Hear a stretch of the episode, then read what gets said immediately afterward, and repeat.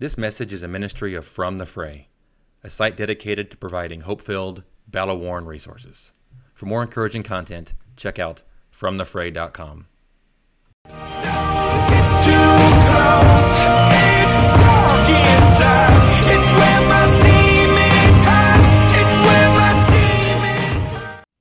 want to offer one more thing to help us mitigate some of our frustration. When we're frustrated, it can help to distinguish between a puzzle and a mystery. Am I solving a puzzle, or am I dealing and operating with a mystery? Here's what I mean.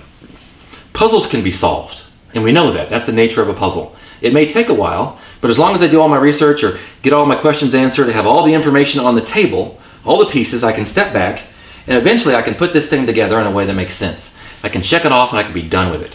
And that feels good. Uh, mysteries don't offer us that kind of peace, because a mystery is not solvable, at least not right now. Right? Uh, the word mystery or mystical, mysterious, all those operate on the same root word that speaks to ambiguity or shades of gray. Not black and white like when you're dealing with a puzzle, uh, but shades of gray and information that's uh, hidden or cloaked or not available to us right now. The solution to a mystery, if it even exists, is always down the road. It's always contingent upon factors that have not yet developed or things that have not even occurred yet. Right? Now this matters significantly because we can cause a lot of frustration by dealing with something as a puzzle when really it's a mystery. And, and you may just need to get down the road a little bit more uh, and, and get into a new season of life and get around the corner, and then you can see things a little bit more clearly and you'll pick up a few more pieces to this mystery.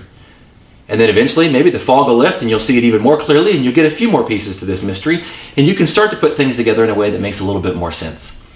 Uh, now, we have a tendency to view everything as a puzzle, and that makes sense, right? Because finishing puzzles feels good. It's the reason why we do a lot of Sudoku puzzles or crossword puzzles over and over. There's a sense of accomplishment from checking that off and being done with it. Um, but that doesn't mean everything is a puzzle.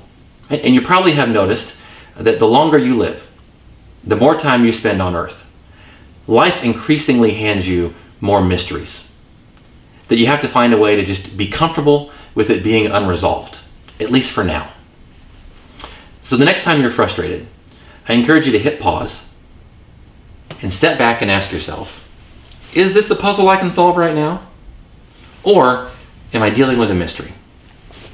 Thanks.